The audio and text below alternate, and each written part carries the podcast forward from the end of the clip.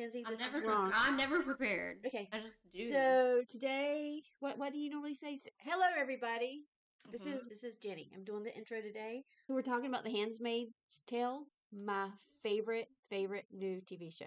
I don't know. Just re- just delete that, Kenzie. don't use that. you start. no, do it. Do being it, a bro. You- bully. You, just, you just have to be bully. like.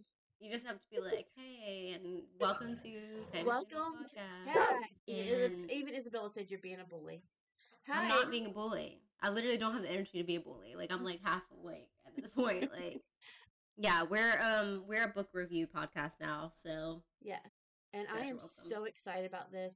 I watched all three episodes in one week. All three seasons in one weekend. But yeah, no, actually, in all seriousness, um, we both really like the show and we wanted to do something different today. So we thought it would be interesting to kind of go into detail about the story, a little bit of the background about it, and um, just talk about from a real life point of view if it were a world or a scenario like this were to ever take place our thoughts on maybe how you could survive or at least deal with a situation like that, particularly as a female. Although, for any of the male listeners that we have, you know, these um, tips and tricks will apply to you as well. I mean, it's all about just Surviving. surviving the best you can in a scenario like this. So, um, if you haven't have ever do to survive. um, if you haven't ever seen the show um, or read the book um, and you will want to, where I'm not personally, um, my plan is to try to not spoil things. Um, so I'm gonna try to not spoil things as best as I can, but just know that if you want to watch the show and you're worried that this episode might contain some spoilers, just go ahead and stop listening here. This is your warning.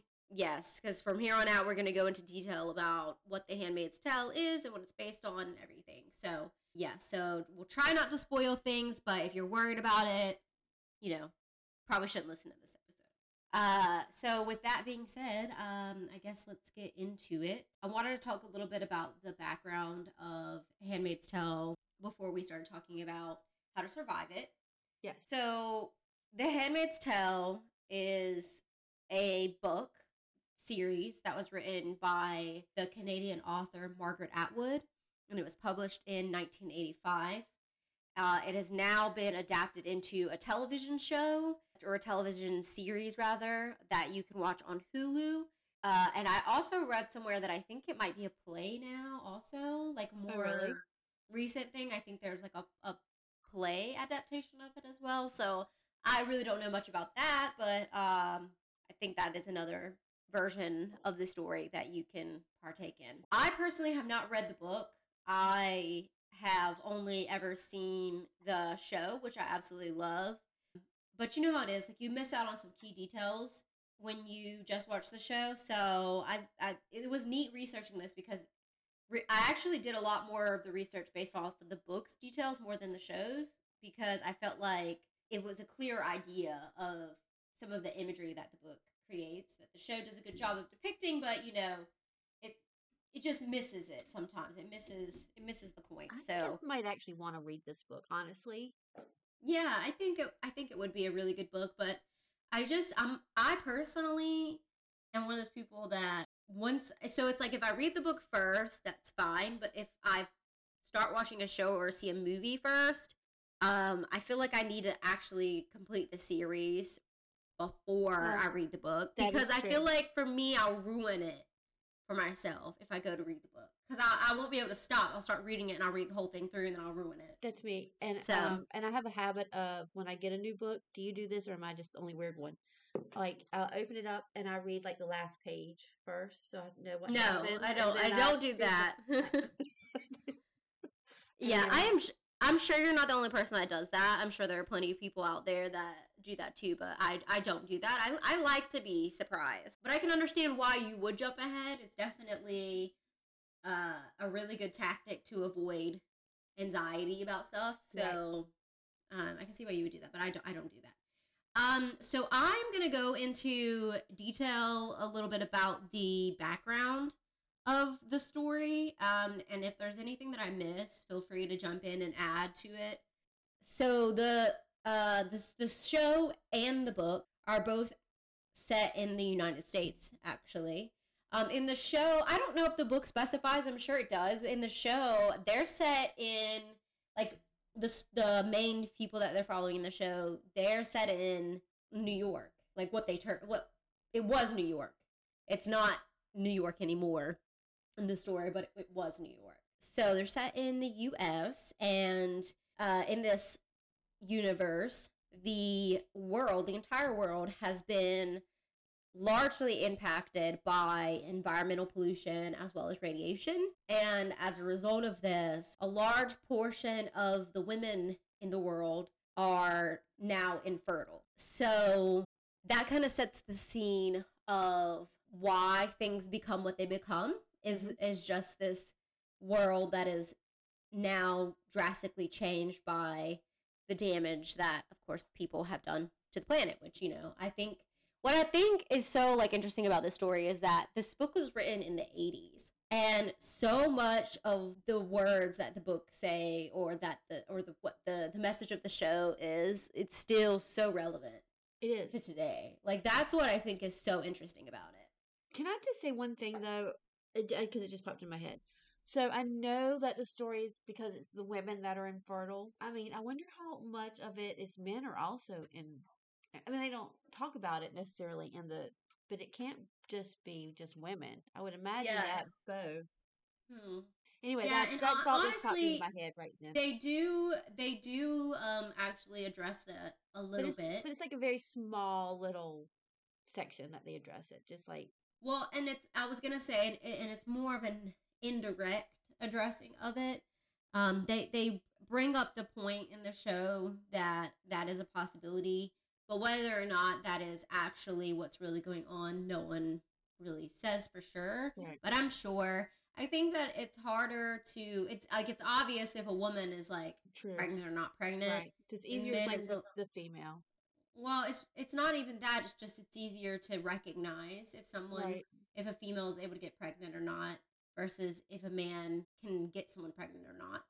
Um, because a woman is either pregnant or they're not pregnant, and with a man, I mean, really the only way you would know is you would have to tested, get- right? you know get tested. So, you know, so it's it's more than just just it's easier to blame the woman. I think it's just easier to know if a woman is fertile or infertile or than it is for a man. That's true. So, going back into The Handmaid's Tale, uh, in this universe, there is a radical group known as the Sons of Jacob, and their whole mission is to reshape the world into this their quasi religious beliefs, which it's heavily their beliefs are heavily based. It's their beliefs are heavily based in Christian teachings, but more particularly like Old Testament teachings more than anything.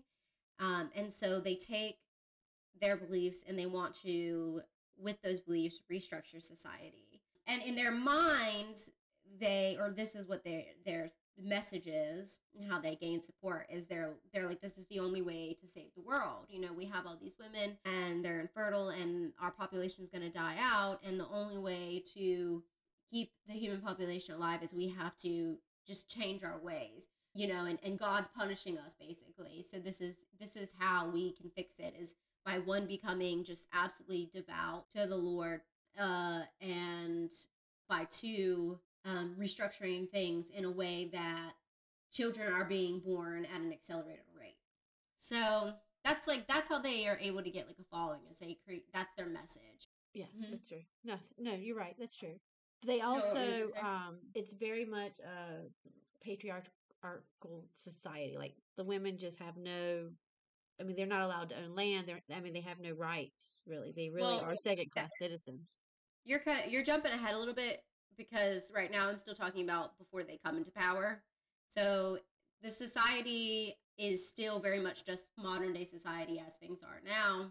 Um, and so my my point with that is was just to say that this group's plan is to reshape things, but at this moment in Everything time is- where right. yeah in the story things are just normal and um there isn't any type of radical christian government in place at this moment um so before they can come into power to reshape the world as they want it to be reshaped um they of course have to get rid of those that are currently in power in the united states so how they do that is they stage an attack and they kill the president of the United States, and it also wipes out the majority of Congress as well. Uh, which, of course, as you can imagine, this completely destabilizes the entire U.S. government. And um, the sons of Jacob are right there to just slip in and take over and take control of things. They blame it on terrorism too, I believe, don't they? think yeah. I was like, I didn't, I didn't get that part of it. So yeah, that is probably true. They probably do do that. And so then once they're in power, then that's when they're able to restructure the U.S. government, and they create a military dictatorship, which they call the Republic of Gilead. And more than just that, I, I mentioned earlier that they're a heavily Christian-based group. They they are, but they are very radical and very radicalized. So they need to basically eliminate all other versions of Christian, of the Christian faith. So they pretty much take over all Christian denominations. So you're no longer able to have your different, there's no Baptist anymore, no Methodist, nothing like that. Like it's all whatever. I don't know. Do you know the name of this, of what this, their religion is? Is it, do they have a name other than just, I don't know if I've ever heard other than like Gilead. I don't know if I've ever Yeah. heard any well, Like, Gilead's the place. the place that it's called, but yeah. I don't know if I've actually heard a name. Yeah, so it's like it's not called the United States anymore. I think it's called the Republic of Gilead, yeah. I just um, assumed it was like the Christian Christianity, but like you said, Yeah, like, maybe they don't have a name for it. Or maybe it's called the Sons of Jacob. I don't know. maybe, I know that's like the group name, but I'm, maybe. I'm not sure. Anyways, so in order for them to like take absolute control of these people, they are they have really like harsh punishments. So, for example, just like in the Old Testament, like if if like you that because okay, so in the Old Testament, you know how it is if you sin like It truly is like the- an eye for an eye, almost. Like you Yeah, you have to, you like, hand, kind of. basically you have to like beg beg for forgiveness from God, and that usually requires some level of sacrifice from you to get that forgiveness. Right. Um. So yeah, so they follow the same thing. So like like you were saying, eye for an eye. So if you steal an apple, you get your the hand that stole the apple gets chopped off, like that kind of a thing. And that's how they punish people. So or like if they catch you conspiring against them in any way, they'll hang you in the city center and Right, leave your in the body there square. for days. Yeah, Yeah, for everybody to see. Things like that. Just like ruling with fear entirely. And then that pretty much makes it so I mean, in addition to the fact that like it's absolutely like military run, so there's like guns everywhere and like you're Right. constantly being watched. yeah. I um, mean, Because you have to remember this is set during current day, so and you so, know so you don't know who's gonna like spy and go and tell on you, or I mean, you have all of that going on well, well that well. too, of course. I mean, but that's because just, everybody lives in fear. I mean, that too, like you, you, that's just life in general. You never know who you can trust. But like I was saying, this is in modern day, so you have to remember, like, there's cameras and things like that that are able to keep an eye on you. We're not. I'm not talking about the 1800s where that technology didn't Right. exist. So uh, now getting into the various character roles a little bit. Um, I'm not going to go into detail just yet about that, but there is one role that I kind of have to go into detail a little bit. As I was saying about the infertility thing, how the sons of Jacob's plan on, on dealing with that is they take women that they know to be fertile, uh, and they know this because they've had kids within the last like Few 10 years. years or so. And um they basically kidnap them and turn them into handmaids and then the handmaids are assigned to a home with a commander. And then uh, they will have a sex ritual like i don't know how often at least once a year for sure Yeah, um, and this ritual consists of the wife holding the handmaid down while the commander essentially uh, rapes the woman, and uh, and then hopefully she gets pregnant, and then she'll have the kid, and then they yank it once the child's born, the commander and the commander's wife will adopt the child, and the handmaid gets kicked out, moved to another house. So, Um, yeah, so that is important though because the story of The Handmaid's Tale is following the main character who her real name is June Osborne, but she becomes a handmaid and is assigned to Fred uh, Waterford, which is a commander in Gilead, and she is renamed as Offred. of Fred, or they call they say Offred in the um in the show. But essentially, when you get assigned to a commander, who whatever his first name is, you become of that. So if his name was Paul, you'd be of Paul. Um, her commander's name is Fred, so it's of Fred. So we are following Offred or June's story during The Handmaid's Tale. So that is a little bit of the background of Handmaid's Tale. If you haven't seen it yet, did I miss anything? No, I guess it should be important to say that the show starts off, and I assume the book does too, but she, her husband, and her child, they are trying to escape to Canada and they get caught. Her husband gets shot and they kidnap her child and she gets taken off. So that's how the story kind of starts and that's how they end up, how she ends up there. They, were, they Yeah. didn't make it. So, Yeah, exactly. They were they were trying to get to Canada. They didn't make it there. Yeah. I have some really interesting info um, before we get into our talking points about how to survive it. I wanted to talk a little bit about what the story is based on, um, just because it's really interesting. I know that you've probably heard the rumors about Amy Coney Barrett and how the judge that was recently put into the Supreme Court. You know what I'm talking about? oh, yeah, yeah, yes, yes, yes, yes. Yeah. Um, and Like how. Yes, yes. Um, and how she is a part of a religious group that the story was based on. Have you heard that? I have not heard that.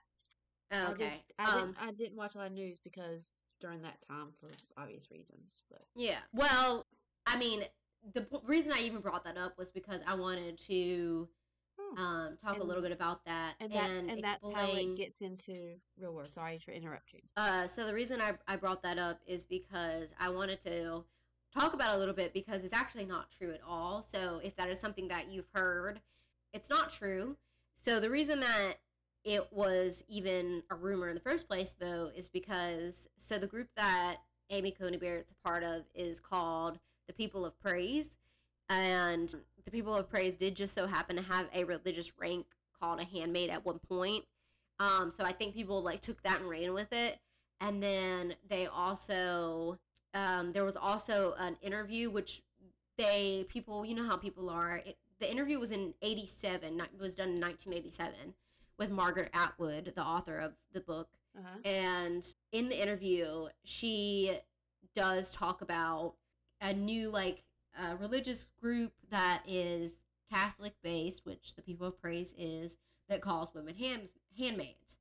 And that interview resurfaced in 2020, and people put the fact that the People of Praise had a rank called handmaids, and then Margaret Atwood's inter- interview talking about it, and they put those together, and they're like, oh, like it was based off this group. But in reality, that's not true at all. And in fact, Margaret Atwood has come out and said directly, no, like this book has nothing to do with any group that Amy Coney Barrett was associated with. It's so, um, so that's not true. And I just wanted to clear that up in case that's something that you thought. Because the reality is, is that this ba- this book is based off of true fact that is scary enough as it is that we don't need to base anything off of rumors because the real truth is, is just as scary. So again, let me just say that this book is purely science fiction, um, but at the end of the day, Margaret Atwood did pull from real life things and got a lot of inspiration from real life things. So I'm gonna go through a few of those things now. Um, so the concept of using handmaids to deal with the issue of in- infertility, we'll start there.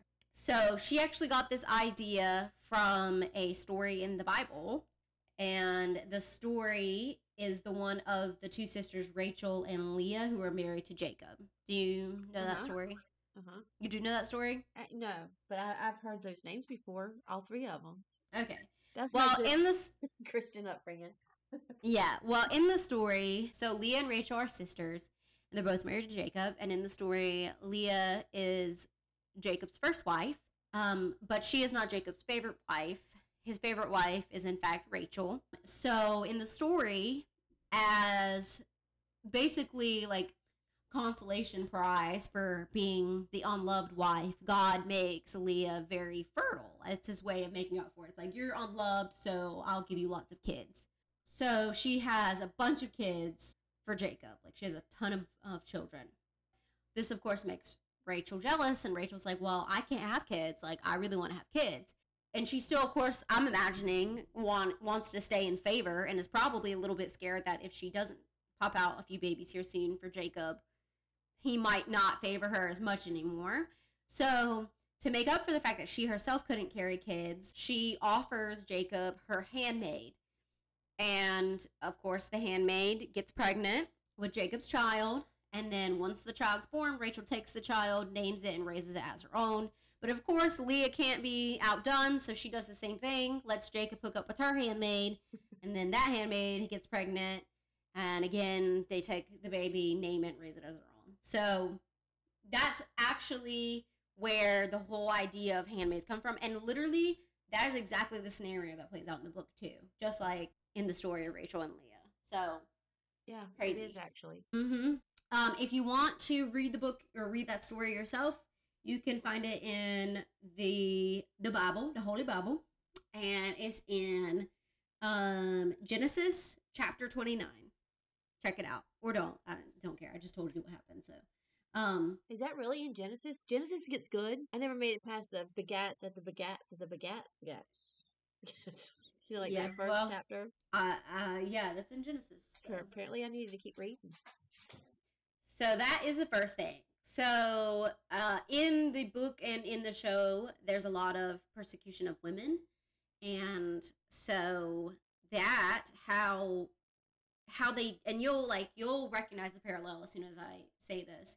The way that they persecute these women in the show and in the book is very similar to how they treated women that were accused of witchcraft in the Salem witch trials and that's actually where Margaret Atwood got a lot of her inspiration uh, for this the how they punish the women in from the in the Salem sh- witch trials? yeah and in fact she actually was quoted saying that she dedicated the book to Mary Webster who was a woman that was convicted of witchcraft during the Salem witch trials and the reason is because she said she is an example of a female person that was wrongly accused, but she is slightly, uh, or what?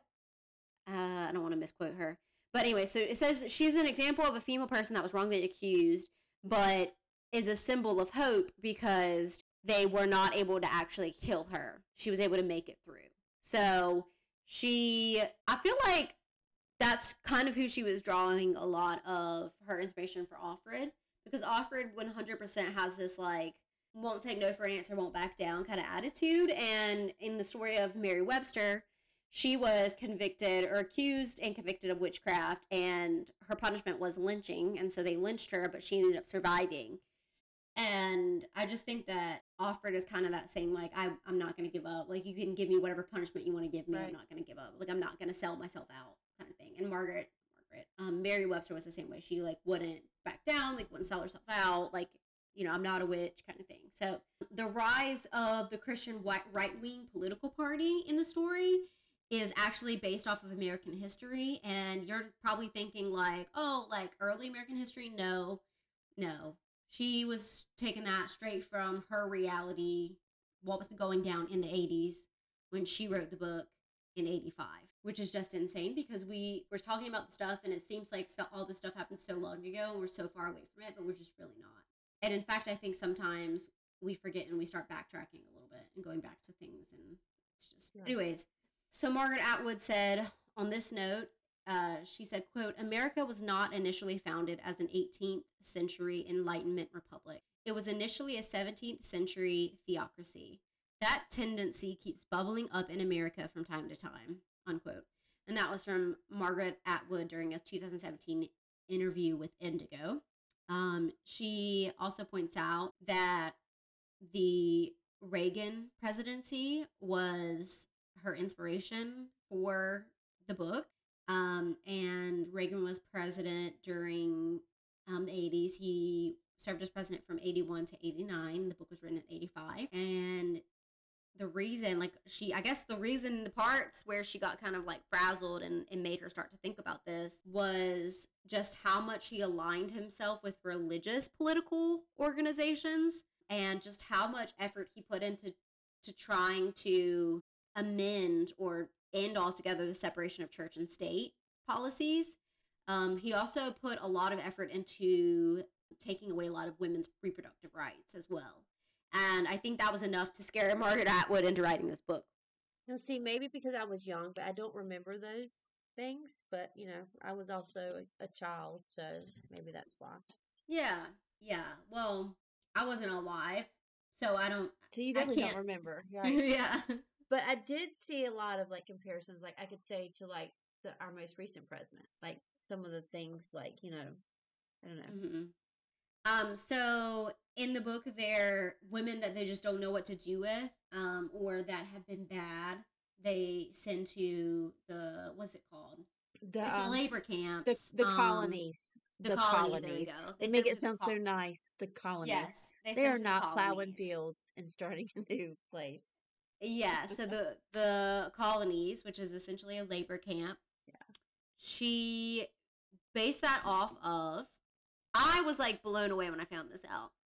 So what inspired her the colonies was she drew inspiration from during the early 1900s there was an uh, american program that was launched called the american plan and the purpose of it was to protect american soldiers from getting stds um, stis um, from hooking up with promiscuous women or prostitutes um, so instead of just being like, hey guys, like stop being freaking idiots or punishing the men, they were like, no, the only way to deal with it is to get rid of the women, basically. So what they did is any woman that they thought could potentially carry any type of a sexually transmitted disease, um, or any woman that they just viewed as being generally promiscuous, they would put them in jail. They would jail them. Their only crime was being, I don't know, like a, a woman viewed as being promiscuous. I mean, that was literally their only crime. And they were put into jails. And at these jails, they were forced into um, to do labor, like while they were there. This is a real Um, fact. Like this yes, really this is yes, this really happened in America, early 1900s, and and that's that's how they dealt with the problem to the women's fault. lower the rates of their soldiers getting um, diseases from being idiots. So it's a real thing, and that's what she based the colonies off of. Um, and then one last thing, um, and then I'm done with the, the parallels, but the underground rebellion of the handmaids in Gilead was actually based off of the rebellions that, as you can imagine, began happening as a result of the American plan. So these women that were jailed, um, they would like revolt against the what are the people that the guards? I like couldn't think of the word for the people that work in the jails. The guards. So they would like do have riots and, and things like that. It probably wasn't as organized just because they're in jail, like they like couldn't leave. I Right. feel like not that the handmaids have much freedom in the show or the book, but they certainly are able to at least kind of like move around. They are, but they have to. Um, Have, they, but they're always with their, com- their companion Of, friend. course, yeah, of course, Uh, of of course. But um, I think in I think in jail it might be a little bit trickier. Mhm. So I, I think they had a harder time. It maybe wasn't as organized, but but yeah. So that's what she based off, that off of. Um, I wish I could say that that was it. There's actually so much more, um, so many more parallels from real world events that Margaret Atwood drew from to write her story. And if you're curious about where I got my information from, you can. The article was titled Nine Nightmarish Things in the Handmaid's Tale Inspired by History. So you can just Google that and you'll find the article I used. And there were even more things listed there. Like I said, there this article had nine things. I only talked about five. Yeah, it's wild. It's wild. And I think that's why it's so gripping to me and probably you too, is that it is just so easily connectable to our, our current day realities. So Um, so. or if not that, you can also pull from like history and be like, oh my god, that actually Well, happened. I was going to say, now that you've mentioned like the stories that she actually pulled it from, some of 'em of which I didn't know, it's it's like super scary. Like I could see this happening, and it's super scary that like she pulled from bits and pieces of different time frames. But if like that, Mhm, if that perfect mhm. storm came about, this could this could actually happen. It's just kind of scary. Yeah. Um, and I also I always talk about I, I feel like I've mentioned this before. I don't know in an episode or just in personal conversation, but um I think when people see TV shows and movies that have kind of a similar like scenario where like the government was just completely like out overrun and and then this this radical group comes in and, and changes everything takes control i think people think like oh that would never happen like like this is an interesting thought but it would never happen but i'm here to tell you that there's been so many countries throughout the world that think that'll never happen to them that are overrun um, by a radical group and are completely turned on their heads uh, for example iran we look at it as this war torn, absolutely radicalized uh, nation. But in reality, just in the 70s, it looked like modern day US. Not modern day as far as Yeah, but- technology goes, but like women were wearing pants and doing their hair like in fun hairdos and wearing makeup and partying and doing whatever they wanted to do and living their life. And it just took one opportunity for a one like moment of weakness for a, a religious based radicalized group to come in and take power and take complete control and then dictate what everyone can and can't do and now you have And what so we now know as iran the Iran we know today.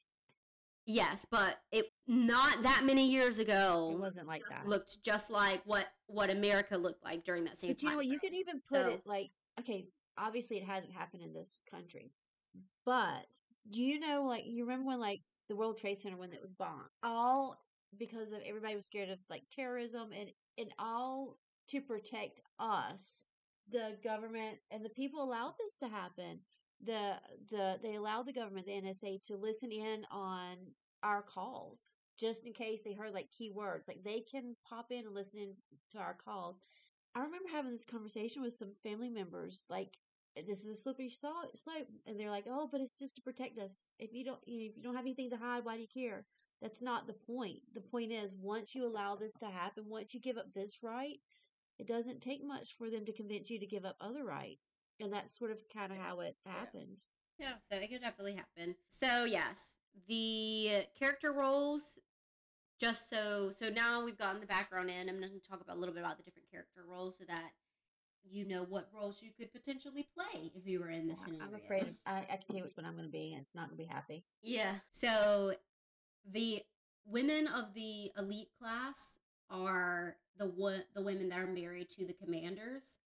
Um, most of these women are not able to have kids or are have aged out of being able to have kids. So maybe they did have kids at one point, but now they're older, so they, they don't they're not able to conceive anymore. Um, they do have a few more freedoms than the other women in the area, but they're still very like Not much more. guarded and like yeah not much they are depicted as wearing um, blue dresses and cloaks so that's how you can tell them apart from the other women um, then you have the daughters of the elite class uh, these are the natural or adopted children of the ruling class and they dress in white dresses until marriage and then of course you know was the blue. well, well, yeah, but I was gonna say, of course, you know, their marriage is arranged by the government, so there's no like true love in the society. You, you, the government picks who you're gonna marry. The handmaids are the women who are fertile. I talked about that a little bit, and their function in society is strictly to bear children for the elite ruling class. They really don't have any freedoms at all. They are assigned a walking partner, which they are supposed to be with. Anytime they leave the, the property, they must be with their walking partner. They are kind of policed by the aunts as well as just the government in general.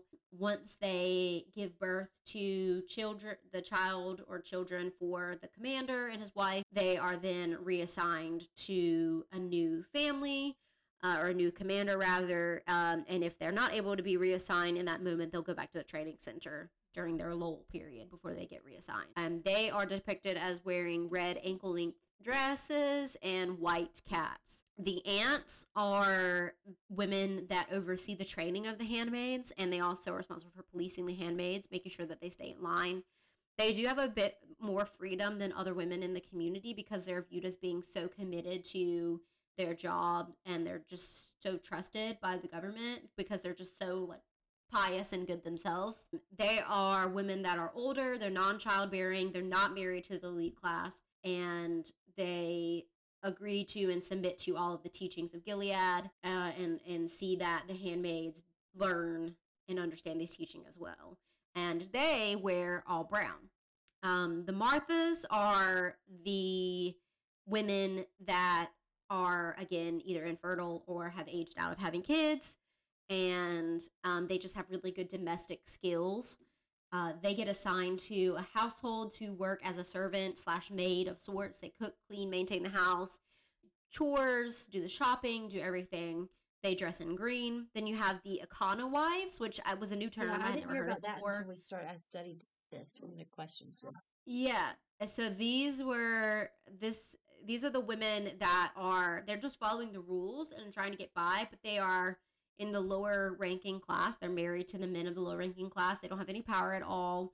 They are expected to function by performing domestic duties. They need to offer companionship to their husbands. They need to bear children, and um, they just comply. And I guess are be, be thankful that you're not a handmaid. I Yeah. suppose. They were multicolored.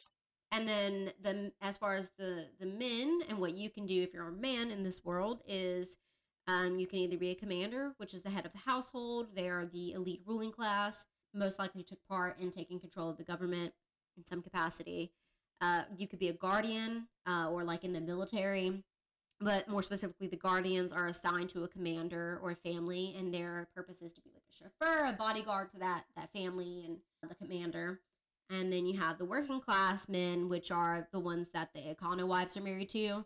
And these are the men who just kind of are in society. Um, they weren't bad enough to get murdered or sent to any types of camps or whatever. Um, they're allowed to live there and they must serve some type of purpose to the community. So whether that be like hard labor, delivery drivers, cooks, whatever, they just do some type of job in society. Because at the end of the day, society does need people to do jobs. Right. So They're survivors. They just know how to survive. yeah, they're just they're just getting by Right. basically. But they're expected to follow the same rules um, and religious uh, following, so they need to go to church. You know, mm, whatever day they are supposed to go, as many times as they're supposed to go. They're expected to say the right things, wear the right things, do the right things, all that stuff. So that that was a lot. That's that a lot. mouthful. That's probably one episode, Um, one podcast. Yeah, literally. So yeah, I think I was, the first question was, "Have you seen the show or read the books?" But I think it's pretty obvious. Uh, we have. We We've We seen have. yes, the answer is yes. So, how realistic do you think The Handmaid's Tale actually is? Do you think something like this could happen? And how likely are you to see something like this in our lifetime? Um, but yes, uh, like I said before, I think if that perfect storm, and I'll be honest, those last few years of our last presidency, it almost was like a perfect storm. Sometimes seemed that way. I just, I think it could happen. I think it could happen if people are scared just enough, they will give up all rights and let this kind of craziness take over. Yes, I think it could. Yeah, it 100% could happen, and it is happening all around us. It's happening all around us um, to so many other countries. Um, and it is, we are not immune to it ourselves. So I think we think we are, but I think if I agree with you, if the last presidency taught us anything, it's that we're a lot more vulnerable than we, we really knew. And I think the pandemic kind of showed that Mhm. too. We were put in such a state of vulnerability and we're still very much in it. It definitely could happen. I, definitely Um, think it can happen. Do I want it to happen? No, because I know exactly where I'll be. in in in our lifetime, do I think it could happen? Um, I uh, yeah, uh, yeah. Mhm. I Uh, think part of the reason why I watched it so much is because it's kind of scary. Like I could see it actually becoming a reality. mm-hmm. Yeah. And I was wishing I lived a little bit closer to Canada, to the border. So I don't know if I don't know that I honestly have a really good answer to this. Um, and I'm not sure if you would too, but if something like this were to happen, what do you think would be the scenario realistically that would play out? Like, how do you think something like this could happen? I, I think. Tell me if I'm answering the question wrong, like if I'm reading the question wrong. But I think honestly, it would be something like kind of like they did in the book or in, or in the TV show, like blame it on a terrorism, like a bombing, or people are scared, and then that's how they kind of get their their foot in the door and and then take it Mhm. take it over. I mean, I really think you have Yeah. to scare the people to give up their rights because you know America's all about our rights, and the only way to take it away is just to truly scare them enough that they're willing to hand it over. I think that what I think would happen is I think it, it wouldn't play out like it, it did You don't think so? I don't think there. No, I don't. I think that we are so surveyed in this country. We don't even realize it, but we everything we do, um, every search we do on the internet, every text we send, every picture we take on our phone, every picture we post on our social media, it's it's all every TikTok we like on our application on our phone, it's it's all being looked at, it's being archived. They know us inside and out and our government does. And I'm not trying to sound like some like yeah, that's that's true. uh, you know, conspiracy theorists, it's like this is true. Right. This is a true thing, and like this is like common knowledge at this point. I think we choose to ignore it because it's easier that way, but it's common knowledge that everything we do is pretty much watched and monitored. I think it would be really hard for a group like this to exist in our country, modern day times. Um, so I don't think that that would ever happen. Uh, what I do think would play out is something more along the lines of exactly what was already playing out, like you were mentioning, where you get people to believe that they can't believe anything they, they hear or read anymore. You make them feel like the news is all false, fake news. You can't believe it. If it's not coming out of my mouth, it's not true. And you get you convince people that you're the only person that they can trust. And then they start to believe that and they stop listening to teachers and experts and scientists and doctors and they start only listening to what comes out of your mouth because nothing else is reliable to them anymore. And then slowly but surely you begin to control all of the media that they have access to little by little, like the boiled frog theory. You do it little by little so that they don't realize you're doing it. Uh, and then the next thing you know, you're really able to slip in and say and do anything you want to do because you have now convinced the population that you're the only one worth trusting. Um, it's actually what Hitler did. it sounds quite familiar. Yeah. Yeah. Yeah. So so you do that and then meanwhile in the background while all that's going on, you've got, you know, Your your government people in the back that are working for you um, setting up slipping in policies here and there into larger bills where they're like oh this is to help you but then there's also this this tiny little line in there that's like now all women must submit to their husbands Right. you know something like that. And little by little you pass these laws and then the news report on it and they say they say that you're doing this. They call it out and you're like i told you that's false news. You can't believe it.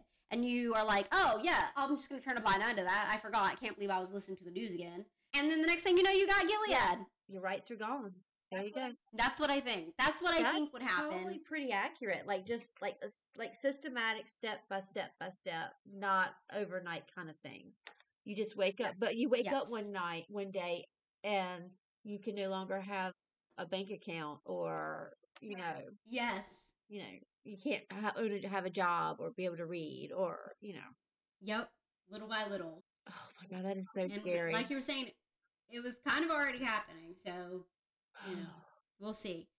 I read online that there's like someone it was like someone had posted on like social media somewhere and i thought it was really interesting and they were like talking about they were telling a story about they had a friend from china that was like why do americans always like watch the news all the time? And the person was like what do you mean? So they can be informed. And then the friend was like well in china no one watches the news. And the person was like why and they were like well because it's it's all propaganda like haven't you guys figured that out yet but it's true. It's all And- government, right? yeah I mean, of course, I think in China it's probably a little more far Oh, gone than here, but still, it's a lot of it is. It is. It just depends which um which like do you want to watch right wing news or do you want to watch left wing? Like there's not like there Pick your pick, pick your your poison. poison. Like you know? there's really not um there really is not like a honest open like like let's just give the news no. anymore. It's all based No. on whichever you have to- believe, whichever the Yeah. spectrum. You have to pull. That's why you have to pull from multiple Absolutely. sources. And never believe the person that says Get in this truck. if you hear it, it's fake news. right. Like if you hear it, it doesn't come from me. It's fake news. Never believe that Right. person. Never. Like, I think that should be just a rule of thumb. And if the government shows up and says get in this truck, don't. Yeah, they're probably not taking you anywhere cool. You're probably going to the That's colonies. sure. Probably going to the colonies. With that being said, what role do you think you would play if it were to happen? It sounds like you have it in your head what you would be. So, I mean, obviously, I can't have children, so I can't be a breeder. I'm not married, so there goes that one. I, I don't cook. You're not domestic at I'm Not all. domestic.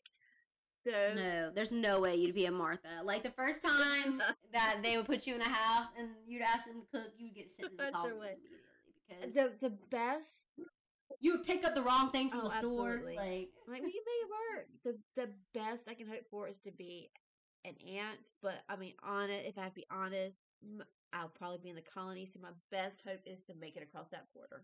I honestly have no idea if I'm fertile Like just being honest, like I don't have kids, so I don't know, and I've never been tested to see, so I don't know. I don't 100% know if I would be a handmaid or not. I don't. I would hope that I wouldn't be.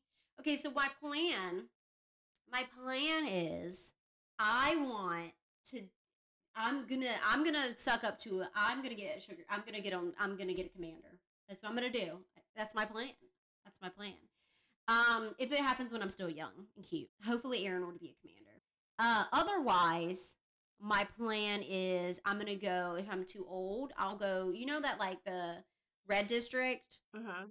where like they the prostitutes Oh, go. yeah, yeah, yeah. I'll go. I'll go be like a like a one of the women that like handle the pro like the, you know make sure the girls have I you forgot know about that place. somebody's got to run play the club that only the commanders I'm a go to. If nothing else, I can play the game when it comes to surviving. I, maybe I could do that. I forgot about that. But yeah, no, I really think like honestly, like reality, like if I'm being realistic, I'd probably end up being an econo wife. See, I didn't even hope that much. for. Like, I just figured I would either the best I could hope for would be an be an aunt, but I'll probably end up in the colonies, fingers falling off. You know, yeah, I'd, pro- I'd probably be an econo wife. Yeah, most likely. because as much as I'm a survivor, I just I don't know. I just don't think I can live that way. Like, I Yeah. just, I'd have to I have to make it across the border. I need to move up north so I can just go ahead and Mhm. already live near Canada. hmm Would you be? Would you try to escape? Like, yeah, probably. So, I mean, obviously, I think everybody would try to escape in the Mhm. beginning portions of it, but like once you're in it, like if you get stuck there, would you try to escape?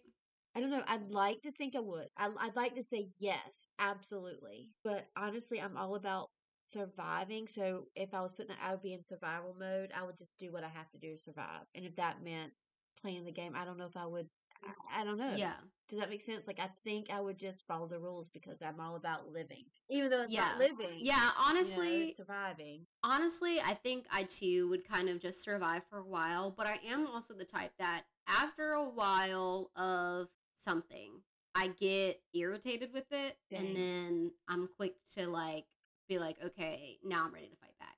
So I think that for me, like I would probably just like deal with my situation for a while and then I would once I had like dealt with it for a while and like figured out like my place and like where I stood and probably got irritated with it, then I would be more likely to try to like like being a part of um trying to you know get information from point A to point B. Like I would be okay with that, and I would like take take advantage of the fact that I am an econo wife would be what I would imagine I would be because you're not quite as like it would be hard to do anything like that as like a, a handmaid or a Martha, but like an econo wife does have a little bit more freedom, and if your husband's is okay with it too, then although I can imagine like Aaron would be my biggest obstacle because he's the type he's not the type that like he would he would definitely support me like he would definitely be like yes like this needs to get done but he would also be like don't do that. It's dangerous. Like, let me do it. Like, that'd be him. Like, he's like got that like macho man. Like, I'll do it. I'll sacrifice it. And I'm like, I'd be like, no,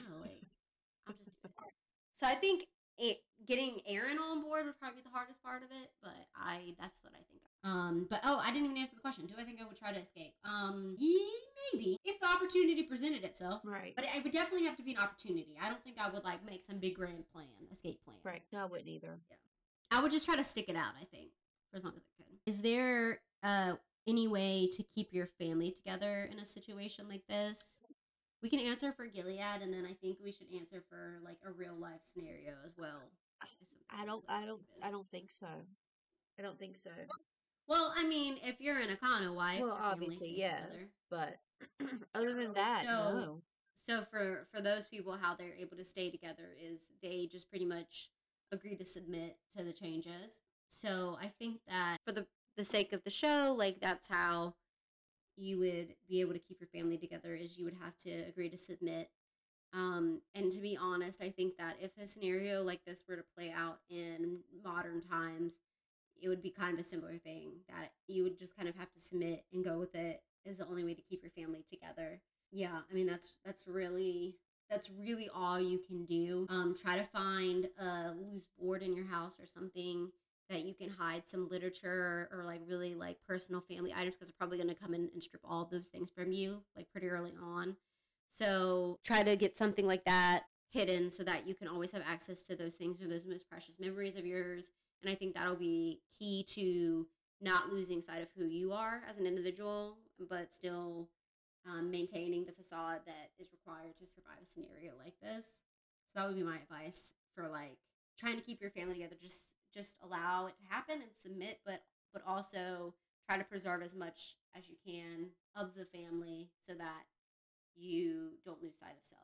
What? I was just thinking that I was just thinking about like you and Grant and and Kenzie, and we're all such survivors that I think like like like you told me when we were talking about even like the possibility of doing this show.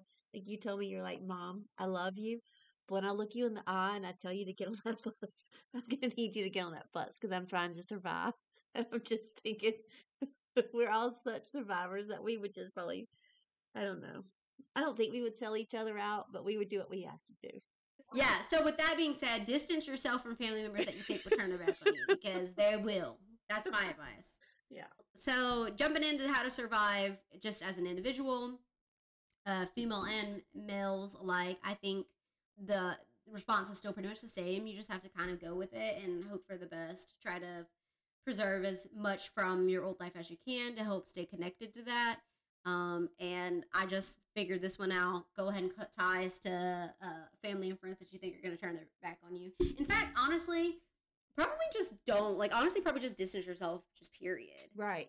Like Right. probably the only way. Because I mean, you never know You know, who's working with who, you don't. You don't know. Yeah. You know. and just try to remember that no matter how bad of a person they try to tell you in a society like this that you are, you know, you're not. You you have to remember. Just try to remember like that. like she does like in the show she has to like she goes over like my name is june i have a child like you just have to remember the yes. you can't let them brainwash you mm-hmm. into thinking you're a bad person Exactly. um and just ride it out and wait for an opportunity to leave. I mean, because I'm just thinking about the people like in Iran that now have to dress in head to toe full coverage and like follow these rules, and like women aren't allowed to. And for those people that have have stuck it out and stayed there, I mean, they are allowed to to immigrate to other countries. Like they're not like locked up. So I mean, you could do the same thing. Like you could just stick it out, try to survive, try to follow the rules, save up as much money as you can, and just save up until you can afford to immigrate elsewhere and just get out of there. All right, last last question. Um, what advice do you have for someone in, in regards to keeping their sanity? just you have to remember who you are who you are Mhm. like at, at, at the core you Yeah. have to remember that just say it over and over again in your head and that yeah, if you're doing things that you wouldn't normally do because that's not who you are, just remember it, you're surviving, and it's so it's, Yeah. it's it's all fair game. It's it's okay. yeah, I agree. I agree. Just you gotta do what you gotta do, and Um, like you said, if you have to do things that are uncomfortable, like, cause, you know, sometimes you're going to have to do things that are uncomfortable and, and some, you know, it's okay. Just do it and survive. That's right. And the, as far as the sanity part goes, um, I think if you're allowed to keep a journal, try to keep a journal. Yeah. Um, I think that helps, like writing it down, being able to get it out because you're not probably able to tell anybody things. So, like being able to write it down somewhere probably helps a lot. I will say this: if it's anything like this show, I mean, you better hide that journal because I'm pretty sure one of the characters lost a finger because she wrote or she did, you know. And that's why I said if you're allowed to have one. And we're we're talking from the perspective of a TV show where like literally no one has any rights. So I I don't I don't know of a act a scenario in the entire world that is that level of lockup. So I doubt that that would ever really happen. I think you would have some level of rights. You could probably journal. I mean, e- even even during the Holocaust, I mean that's how we've gotten a lot of information Right. about the Holocaust is through journals that uh, people kept during that time. So Right. Yeah, okay, that's all I have. Do you have anything you want to add? Oh, um, I did want to add if you are interested in watching the TV show, of course it's a Hulu original, so Hulu. But if you don't have Hulu, you can purchase individual episodes or full seasons from Amazon Prime, YouTube, Vudu, Google Play, or iTunes. Uh, if you don't want to watch the show but you're interested in reading the book, uh, you can pick up the book from any like mainstream bookstore should have it, or you can of course always go online and try to order it from there. Uh, It is. It truly is like a, you really should watch it. Like I didn't watch it for a long time because I didn't think I would like it. It's it's it's great. And season four is about to come out very soon. I just saw. Yeah, so get in now so Yeah. you can watch all four seasons. Yeah. Alrighty. Well, that's all we have for you guys today. Um, I hope that you enjoyed. If you have any uh, thoughts on your tips of how you would survive a scenario like this, or just how you, think something like this could even play out, um, let us know. I'm curious to know uh, you guys' thoughts. Uh, yeah, I'd love to hear that. See if we're so far fetched that this could happen. Thank you all for listening.